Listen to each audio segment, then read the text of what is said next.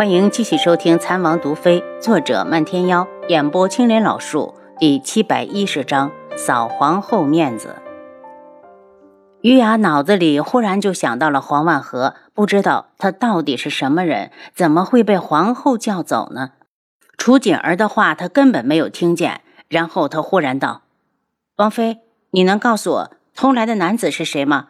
他是王府的客人吗？”“嗯，他是一名将军。”楚清瑶道：“于牙听完，立刻惊呼道：‘那皇后娘娘叫他干什么？难道还想把他拉拢到自己那方的阵营？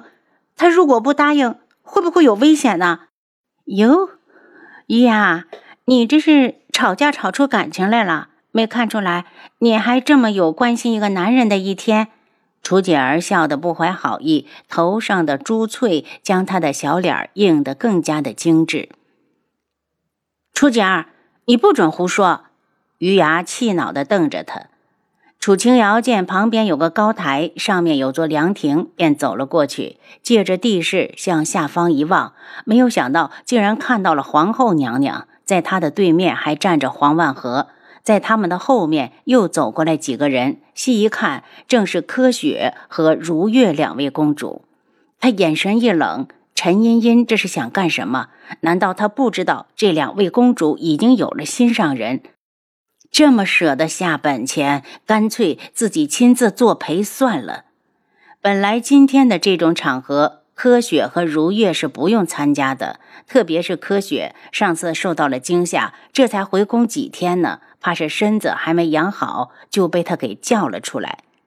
楚锦儿迈着莲花的小碎步跟了过来，看了一眼之后，讽刺的道：“他这是要把公主许给黄万和，胆子倒是不小。谁不知道这两位公主的亲事可是智王亲自同意的？”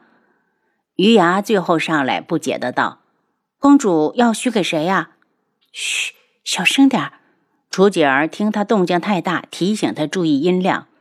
当余牙看到那方的黄万和时，竟然没吱声，三人都没了赏花的心思，站在这里没动。这时候有人走了过来，那人一过来就道：“十四弟妹，你这是在看什么呢？”看清来人后，楚清瑶急忙下来，对着女子行礼：“清瑶见过六皇嫂。”女子正是六皇叔轩辕勇的正妃许林仙。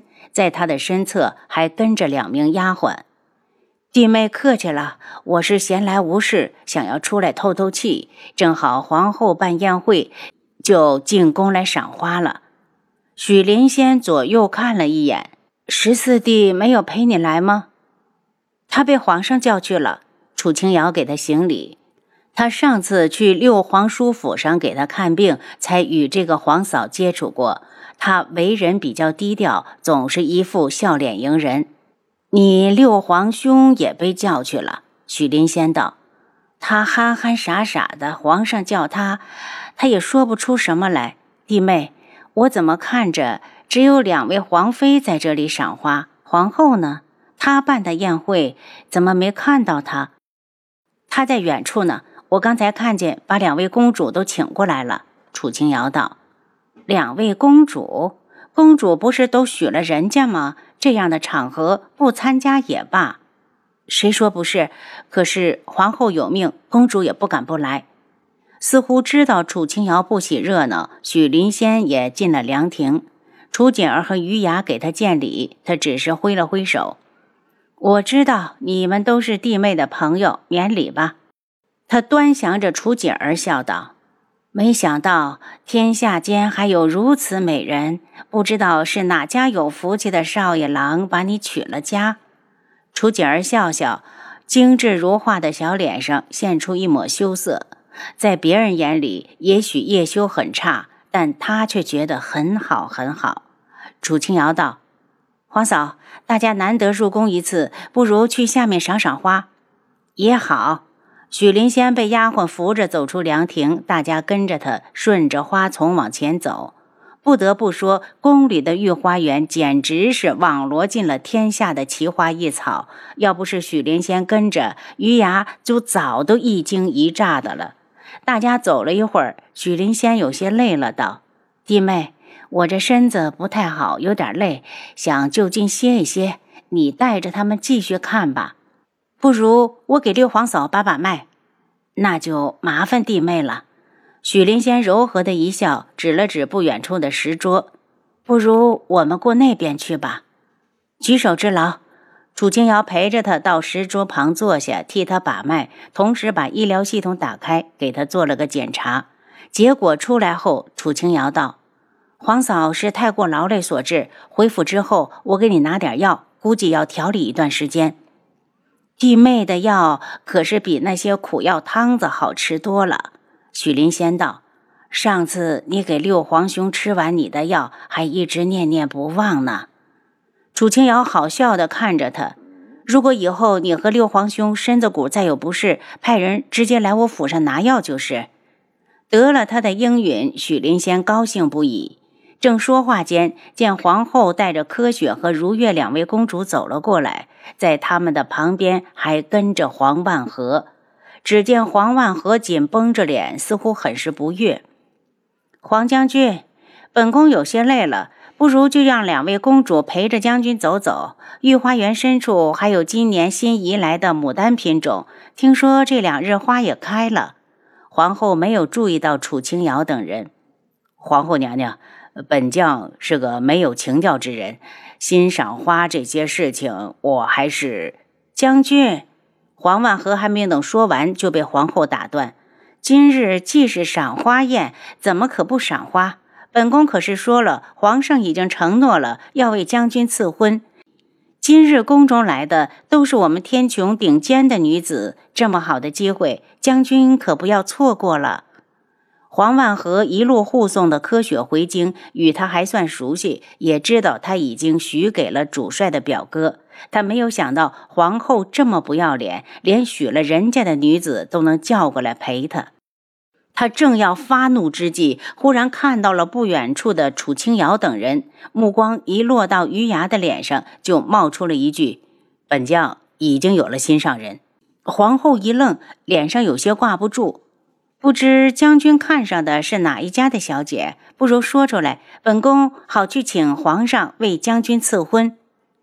不赐婚，我就不能成亲了吗？黄万和差点出言反驳。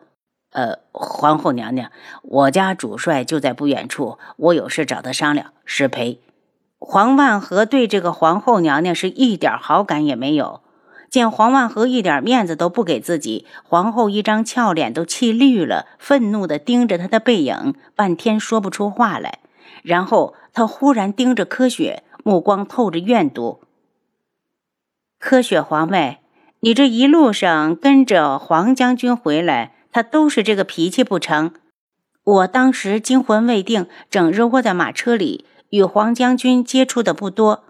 好在他料到皇后肯定没什么好话，谨慎的回答：“还好皇妹早就许了人家，要不然救命之恩，怕是就要以身相许了。”科学脸色大变：“娘娘，这是什么意思？报恩的方式有很多种。”我与将军并无男女之私，何来的以身相许？